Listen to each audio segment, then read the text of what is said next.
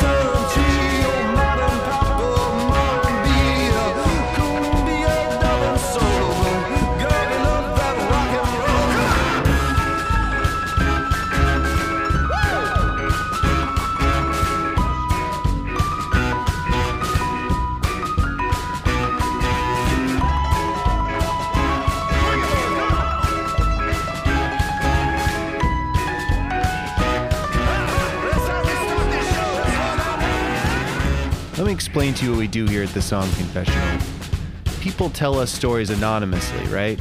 And we give these stories, we call them confessions. We give them to bands and songwriters who write and record an original song based on that anonymous story. On this podcast, you're going to hear the confession, you're going to hear the song it inspired, and you're going to hear an interview with the songwriters. I'm sitting here with my favorite little alarm. What's your name? Heyo, I'm Zach. Hey, Zach, how are you doing? I'm doing all right this week. How you doing? I'm doing all right, but let's just tell everyone how you're really doing. What were you just doing in the bathroom? I was pulling a nose hair out. Which- It might have been a mustache hair that was stabbing my nose. I'm honestly not sure. For a couple dudes like us, it's hard to know sometimes if it's a mustache or it's a nose hair. It's hard to know. and I- I'll be honest with you, I've been having, I've been struggling with this as well recently. apparently when you hit your mid 30s, your nose hairs get a little long. If you're wondering, that's when it happens. See, I was gonna blame the global pandemic. It's just accelerated hair yeah, growth. just accelerated hair growth. Are you balding? Have a pandemic. Yeah. Aw. Positive effects. yeah. Anyway, uh here we are today doing what we do. What's the name of the band that we will be hearing from? We've got Sea Moya, two words. Sea Moya, S E A M O Y A, Sea Moya. And Sea Moya is from Germany, From Germany. and they're one of the only bands I know of who describes their music uh, accurately, and it makes me want to listen to them. They call themselves German Krautbeat. Could you break down that description for us? Well, as we said, they are German. True. First word. Kraut, another word for German, but also describes a very specific type of music that's like industrial Euro dance beatish. What- Yeah, I don't I even. I I can, can hear Kraut in my head, but describing it, I'm realizing the moment's kind of hard. Krautrock is uh, uh, repetitive, Repetitive, yeah. Relatively up tempo. usually up tempo. Um, nonsensical lyrics is sort of a feature of krautrock. Uh, Not too many like melodic choruses. It's like Oh yeah, no chorus. like choruses. mon- but if it is it maybe a, maybe a chorus but it's like a monotone chant almost Yeah. So so famous krautrock bands, uh, Can, or if you're pretentious, Con, con um, Kraftwerk. Kraftwerk probably the most famous I think so. Neu. Mm-hmm. All amazing bands with records you should check out. But I'm gonna go ahead and say, don't do that now. yeah check out Sea Moya instead Check out this amazing song they wrote for us, which is called. Hash hash Wait, one more time. Let's try to say it at the same time. hash hash Yeah. Walker how'd this band come into our lives It's a fun story involving um, Jack and Kurt from the Riley Social Hour. Basically, Kurt gave Jack a Sea Moya record because he thought he would like their music, and Jack liked their music and looked them up online, just like, man, I want to know about this band. Found out that they were coming to the next South by Southwest. Hit them up, was like, hey, we should do some shows together, um, and they did, and they took Sea Moya on tour around North America. Uh, I love that story because it illustrates what I think is great about Jack, and then having met these Sea Moya guys, which you'll hear more about them in the interview, you can totally see that spirit of like, oh, I'm going to make a new friend and follow them for the summer. Totally. Yeah, it's very it's very much that like I mean, our experience of the Austin music scene just on an international scale of just like, oh, this is a cool track. I wonder who's doing it. Oh, it's this person. They seem kind of cool. Let's see if we could play some shows Yeah. together. It's like so nonchalant Yes. and old school in the way it developed. I remember Jack sending me uh, the first single off of their album. It was before the album was even released, and I didn't realize where they had come from or the connection at all. And I just heard the song. I was like, this is fucking awesome. I, I think about Sea Moya very regularly uh, because when I DJ, I more or less always play the song Blown. Yeah, it's a great It's a it's great a great song. song. for a DJ set in particular, and and especially when it's something super groovy that people don't recognize, makes Mm-hmm. you feel like a good DJ. Definitely. it has uh, an elusive quality to it, that song, that when you're, or at least the way I DJ, I'm always looking for, which is that I can reset the tempo. Hmm. Because when you DJ, you know, you got to kind of keep it at the same tempo. It can be mm-hmm. very jarring and it can really ruin a dance party if you, by mistake, slow the music down or slow the speed of the songs down. Mm-hmm. And then people are like, it just feels terrible. You have to keep the tempo steady. But whenever you play the song Blown, it's it's a slow funky song and for some reason you can play it after anything and it still works Good way to slow the tempo down to kind of change the mood for the rest of the set. exactly Well, there you go. i have a feeling that hash hash might become that kind of song because it's so funky and So funky. syrupy You you would never hear this song and think that three white boys from Germany are playing those instruments because they got serious rhythm. zach what can you tell us about the confession that inspired hash hash Today's confession is an international tale that seems straight out of a Hollywood movie. Have you ever done drugs in a foreign country? Have you ever done drugs in a foreign country that are punishable by death? Have you ever done drugs in a foreign country that are punishable by death and the only reason you're there is because a really rich guy paid you to come record music?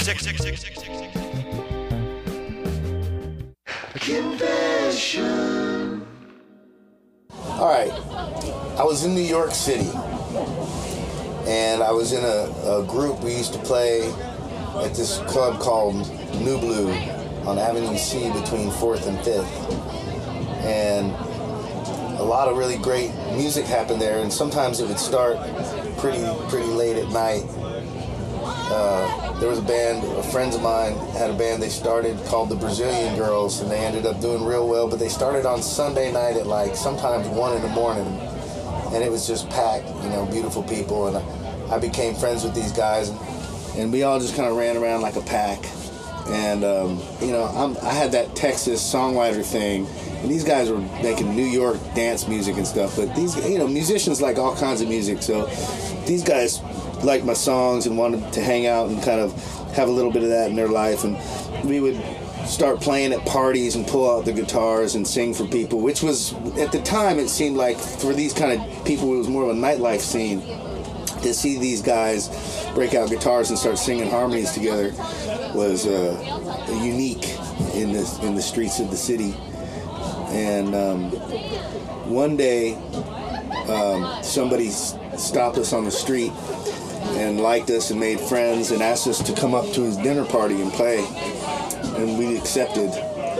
And um, he was he was a wealthy Lebanese guy that I didn't we didn't know much about him, but he had fancy friends and he had these fancy dinner parties with the he'd cook himself and have the most amazing food and amazing conversation and free flowing booze.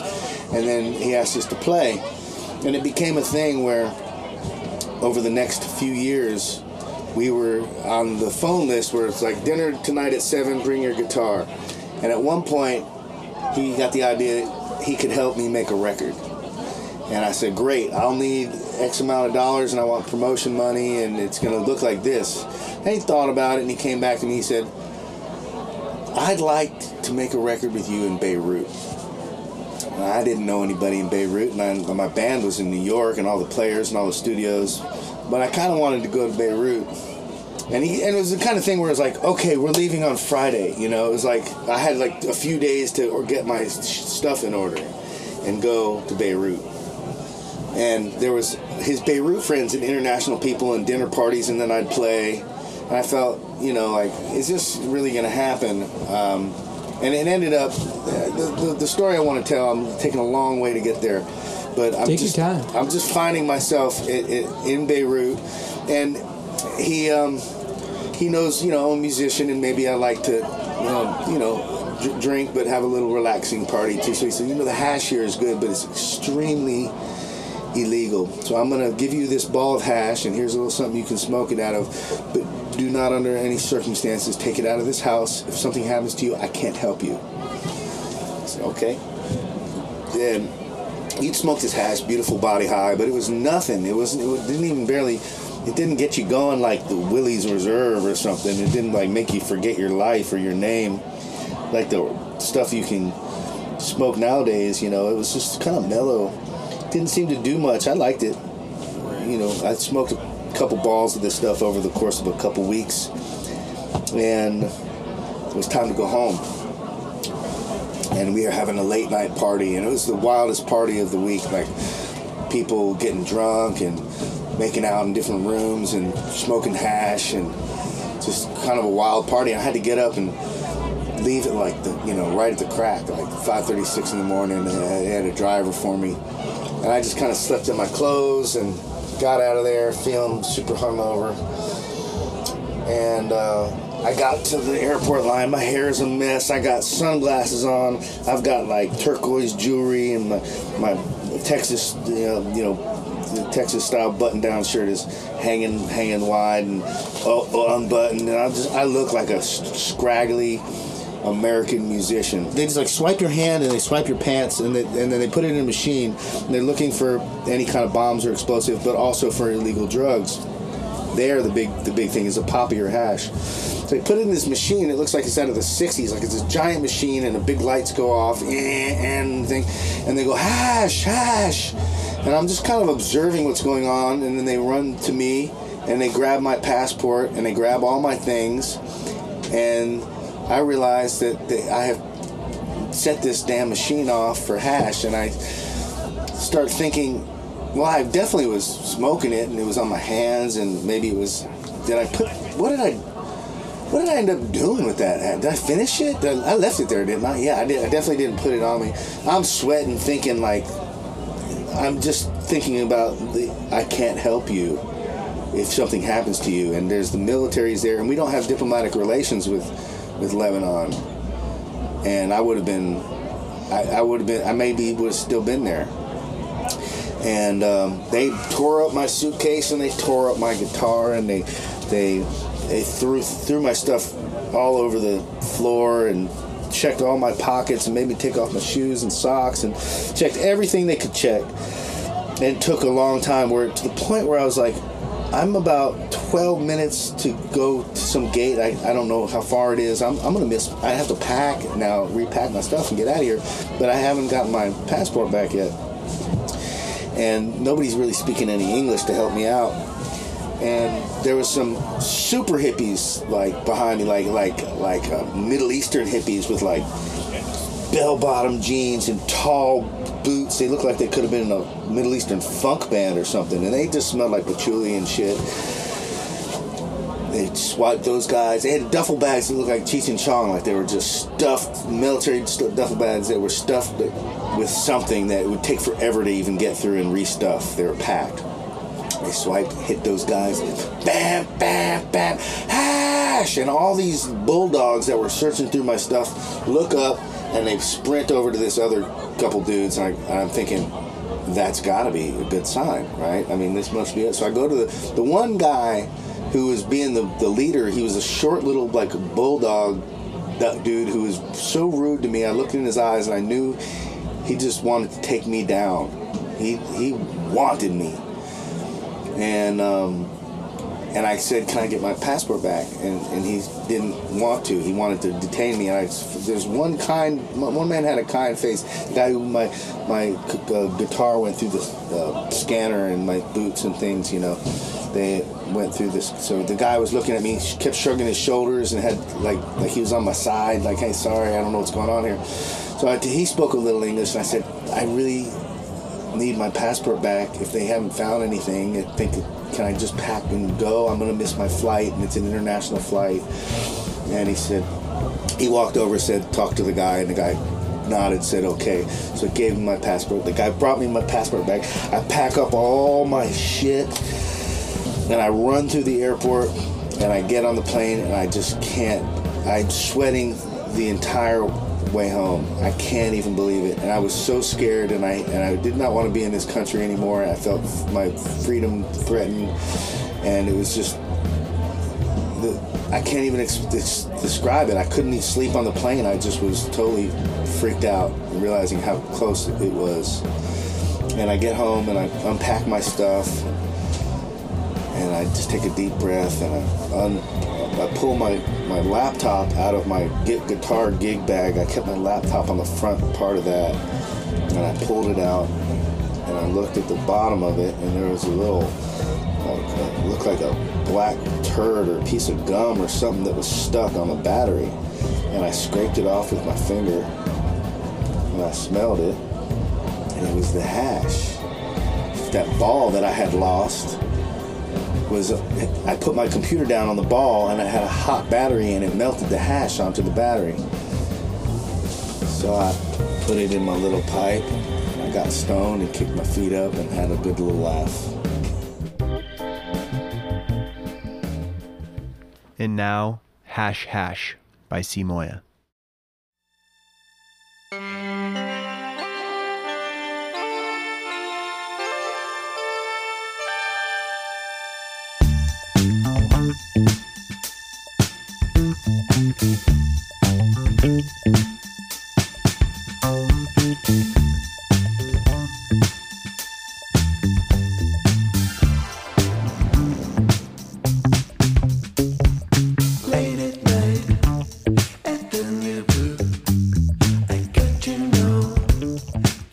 Fancy guy.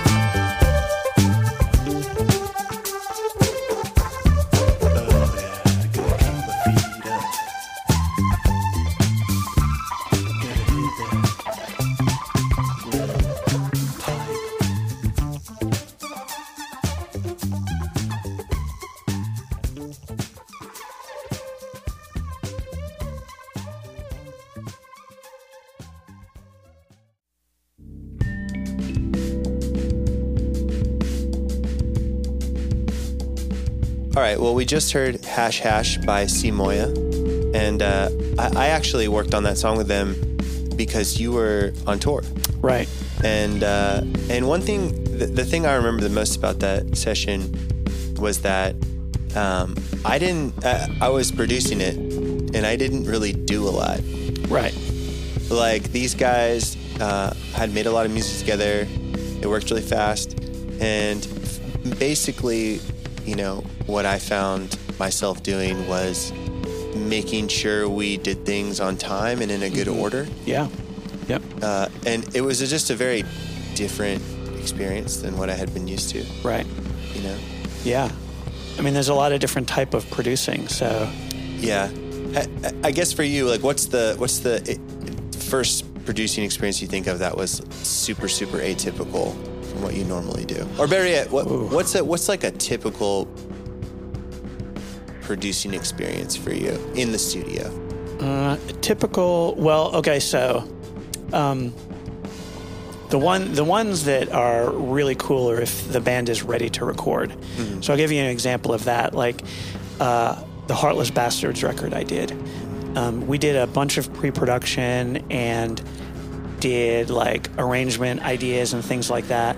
Then they So, w- so you you you guys decided kind of what all the parts were before a lot of the no, parts. no. I mean, sort of even just roughly. You know, like it was more like let's make this a little longer, let's cut this, that kind of thing. Um, nothing like. And then we talked about like, oh, that guitar part you're playing, Mark. Let's break it up into a couple different takes with different sounds, that kind of thing. Um, then they went on tour for a month, opening for the Drive By Truckers Oh, cool. and played every song.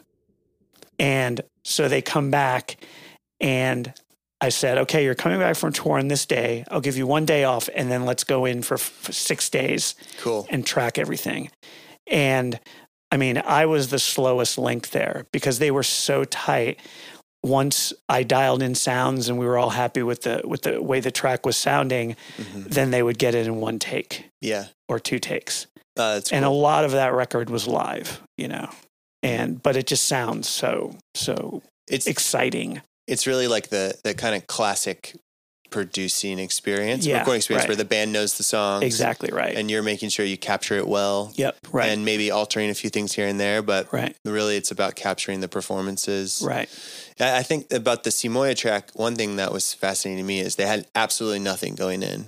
oh really And they okay they jammed in your live room, uh-huh um, bass drums, and I think they maybe had one keyboard down there. Mhm. And they came up with the bass and drums groove. right And what you hear in the recording, except for the bridge, is just a loop. oh wow It's a long loop, right but these guys, it you know, it really was the opposite. They took this little live thing and then layered on top of it and wrote all Right. these words after. right something about the track that's really cool too is all the little uh cool percussion Yeah, stuff you know like was there a little cowbell yeah. There's a thing, cowbell, which is really shaker. great yeah and um also how the how the track stops for the little horn Mm-hmm. you know just the the hard edits i really really love that kind of stuff My, my another memory I have from this session that I uh, will always I I always remember this when I think about this band is they wanted to put in an alarm sound, Okay, right, right, to yeah. kind of mimic the airport where they heard the alarm, right and they turned on definitely I would say the most intimidating synthesizer you have, which is a Moog Source. Oh, It- right. it- it's it's it's an it's from the '80s, right so the way it's kind of set up is is really daunting. It's all digit. It's all digital, or it looks digital anyway. Um, they just turned it on, right and that was the noise. oh wow No changing. it literally just was that alarm noise, and Nice. I, I heard one of them upstairs goes, "We found the alarm," that's uh, awesome which is amazing. Well, you'll hear more about this in our interview with Sea Moya. Interview. Interview. So my name is David. I mainly play guitar and I sing and do a bunch of synthesizers and sampling stuff. My name is Elias. I'm the bassist, play a bunch of synths, and sing as well. My name is Tillman. I play the drums, I sing a little bit, and I have a sampler as well. Have you ever uh, accidentally or intentionally smuggled drugs across an international border? I don't think so. Maybe we have. Accidentally, maybe. So we cross borders a lot. So it was interesting to have that kind of story and have that kind of experiences we have with crossing international borders. Uh, in particular, crossing the borders into the US, which is always a little uh, uh, nervous for us. Yeah. And we always try to make sure that there's nothing in the car, nothing on us. We double check. The first time you came over, was it? Was there an element of fear? we had this one uh, experience. So we, we th- initially thought it would be all right if we uh, uh, wouldn't get paid at all. So uh, we thought it's not only South by Southwest. We could like enter the country to play shows where we wouldn't get paid um, at any point of time. So we were about to go on a little trip to New York City from Montreal just to play two shows over the weekend.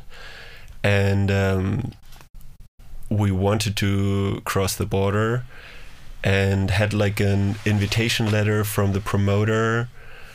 But um, yeah, we got stopped, we got pulled over, um, had to go like inside the building had to show all the documents, which was kind of like the standard thing we had to do every time when crossing a border.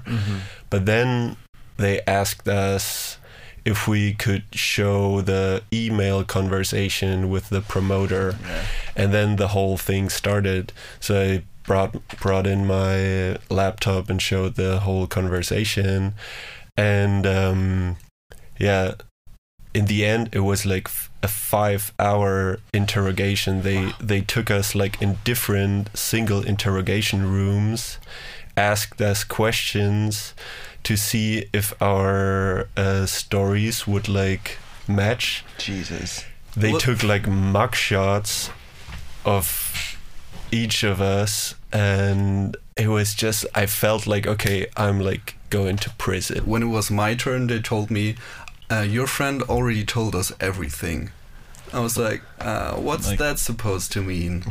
Yeah, and I was like just sitting across these two officers, and they actually started reading my emails to me, and I was like, "Oh, what's happening now?"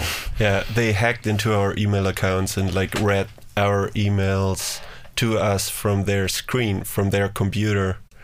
And it was like, okay, what what the hell is going on over here? I'm like it felt like I would be in my whole human being illegal in that moment, you know. yeah. It wasn't like okay, you're going uh, going to New York City to play a show, and that might be not by the rules because uh, your uh, your visa is only valid for a South by show. Especially, it was like you, as a whole human being, you're illegal right now, and yeah. we'll do everything to get you behind bars. Isn't it crazy that you can feel that feeling when in your heart you know that you're not doing anything wrong? You're playing Yeah. music. That's all you're doing is playing music. Yet Yeah. you're you're sitting there in an interrogation room like you're some kind of criminal. Yeah, Yeah, they make you feel like a criminal, which is so absurd. And was the very first time that we weren't welcome to enter a country, which was a very new experience because carrying a German passport is pretty good, like all over the world, I Yeah. guess. And not being able to cross a border into a country and someone telling you you're not allowed, your visa is getting cancelled, we're gonna send you back. We're freaking scared. Yeah. It was crazy. yeah. Yeah. So when you came in to re- to work on this song, y'all had a kind of clear idea about what you wanted to do for the chorus, and uh, I was there with you, and I didn't really fully understand what your idea was until like seven or eight hours later. So I'm wondering if you can just describe the chorus of the song Mm. because it had like these very specific elements and you knew it sort of before you even started writing the song. So like for someone who doesn't uh, who has only heard your song this one time, can you like describe the chorus cuz there's only one lyric. What's the lyric? The lyric is hash hash. And this one really stood out to us because this person, we don't really know his name, do we? No. Which is so funny. So he told the whole story, which I think is great, and he told it in a really nice way.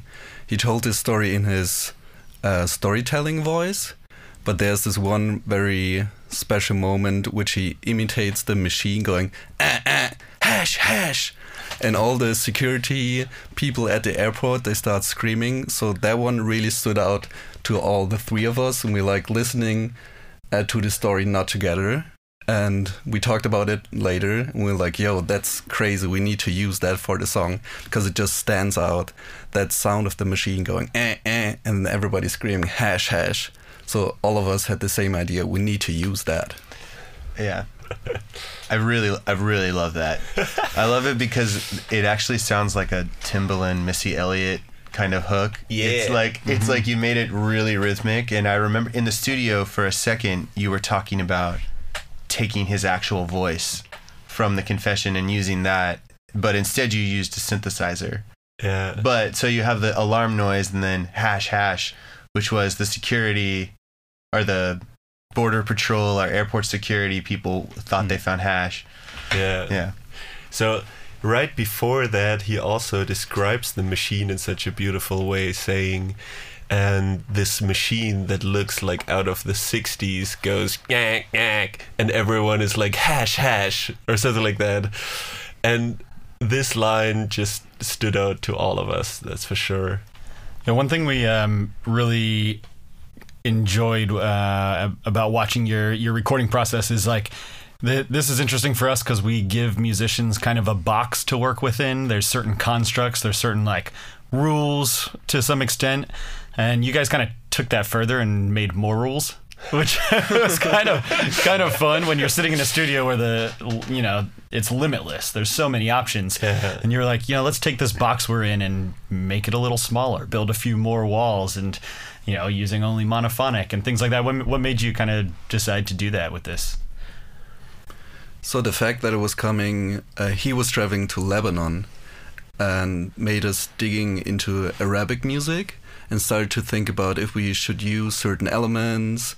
But then we kind of figured out we can't really do it because we don't know shit about all the scales and stuff and we didn't want to try it and it just maybe it's from Morocco or maybe it's from Syria and it's not actually from Lebanon. Mm. So but we read that it's mainly not about using chords and harmonies, it's just about melodies and monophonic stuff. And I guess we like to challenge ourselves. And that's uh, when we thought about let's just try it because we usually work a lot with chords and harmonies just to get a, a basis for the song and to get an idea what the a melody for the voice could be like. So that was, I guess, a way to challenge ourselves. So so what were the limitations you gave yourselves for for this song, for this recording? We only wanted to use monophonic hmm um, elements, so no chords, and um, yeah. Well, that's and- actually and pretty much I think you you did it. There's not one instrument that plays a full chord in the song. Only, only the there's uh, the voice gets doubled by uh, a true. female voice. That's I think that's the only moment when it gets uh, polyphonic. Polyphonic. yeah. Okay. Uh, it's a fun it's a fun challenge, and it it seems like it Mm. went well. I hope but so. that's kind of um, some something else I, I've noticed. You guys seem to have a lot of knowledge about uh, world sounds and world music in general, and a lot of influence. Um, I have an Afrobeat background. I hear a lot of that Afrobeat, you know, kind of thing in your music as well. I'm curious uh, how that developed. Uh, do you, is there like a specific moment where you remember saying this is the sound we want, or this is who we are? Where do you know where that came from? So my mom would always play like African drums and stuff in like weird hippie drum circles, you know, like that sort of things. And I was always when I was younger, I would like jump in, I don't know, grabbing percussion instruments, like uh, just vibing with it. But then later, when I grew a little older, I would kind of like walk away from it because it's this weird, like German parents meet up every three weeks to have like this drum circle and it feels so weird. And it doesn't feel real. Um but then later when i was like getting more into electronic music and um I don't know, my my taste would just spread out, and I started DJing as well. Then I started to dig in um, to African sounds again, and like initially really through like compilations on Soundway records and stuff like that, which is which has gotten quite popular by now. And then from there, my inter- interest in African music just grew and I think then I influenced David a little bit by showing him stuff and being like, "Yo, you gotta listen to that. That's insane. Do you, can you hear this like rhythm section, how they flow and stuff?" But to be honest, at first I was totally confused. I was like, "What is that, man?" yeah, by the time we were like listening to Nicolas Jaar and you know like he's probably influenced by a lot of like middle American and like South American uh, music, but it's very synth heavy. And then um, just digging into that like real and honest world of uh, yeah groove and feel of African music just opened up a lot for us. I guess like all of us and then from that point it just spreads out. It feels like if you if you dig into african music you'll find it all over the place. Oh like, yeah, everything. everywhere. And that's just like a source. Okay, so the, the other thing I I noticed about you guys that, that I really liked is uh, you made a playlist of of like inspiration songs for this recording, and you just pointed to Elias. Was that your idea? yeah Do you normally do that when you work on music? Like, are really clear about what's inspiring you, or or was that just for this? actually i love to do playlists for inspirational use you know like stuff that i would get inspired by just for only one element maybe even. But then putting things together in an own song it can just draw from whole different places. Like having uh i don't know suzanne ciani like a synth modular jam in an in a playlist next to like a techno track and that one is next to like a thai psychedelic uh, song and then you kind of like grab some elements from that and that and that and put it all together mix it up and see what the risotto uh, sounds like kind of.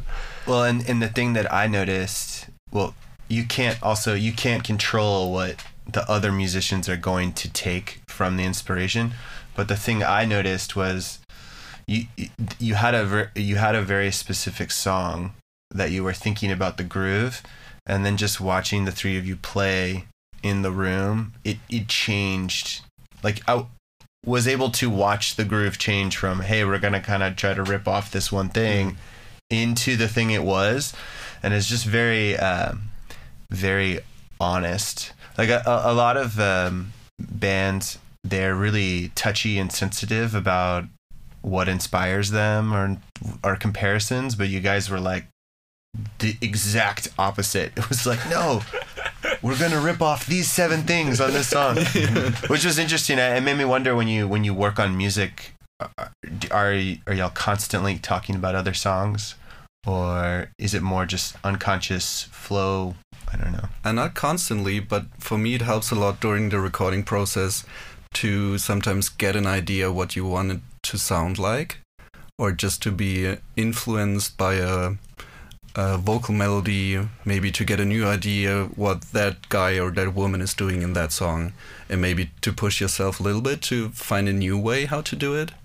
And also not only on the production side but also from the vibe and the mood a song can uh, deliver. So for me uh, music from africa uh, has a strong part in how they actually approach playing music because it always seems so light and just, ah, you know, whatever, I'm just gonna play that guitar now, even if it's out of tune or something like that. But it still sounds good in the end.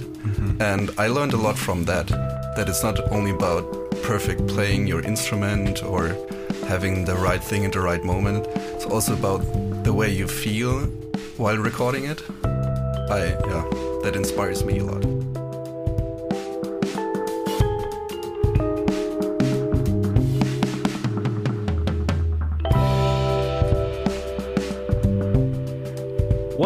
Has just not gotten enough attention in this confession and in our interview, but is worth pointing out now, is that our confessor went to Lebanon on someone else's dime. Like, someone else paid for this guy to go to Lebanon and record a record. Why is it that you think that, like, the 10 to 15 musicians who've heard this confession and worked on this song, none of us remarked on that? It, it's an amazingly overlooked detail because uh, I want that gig. Yeah, it sounds great why- to me. Why weren't we paying attention to that part? Who is this guy? And, you know, smuggling hash aside, can we come record in Beirut? Maybe it's because we're all a bunch of bottom feeders who are constantly seeking out uh, large sums of money from different sorts of people just to sort of make our art. Yeah, art art's weird. You you're like almost working with the mob half the time. It's just like shady people giving you money that call themselves patrons. Yeah, I mean, one example that this brings to mind for me is in Austin, uh, an artist, uh, a, a singer songwriter.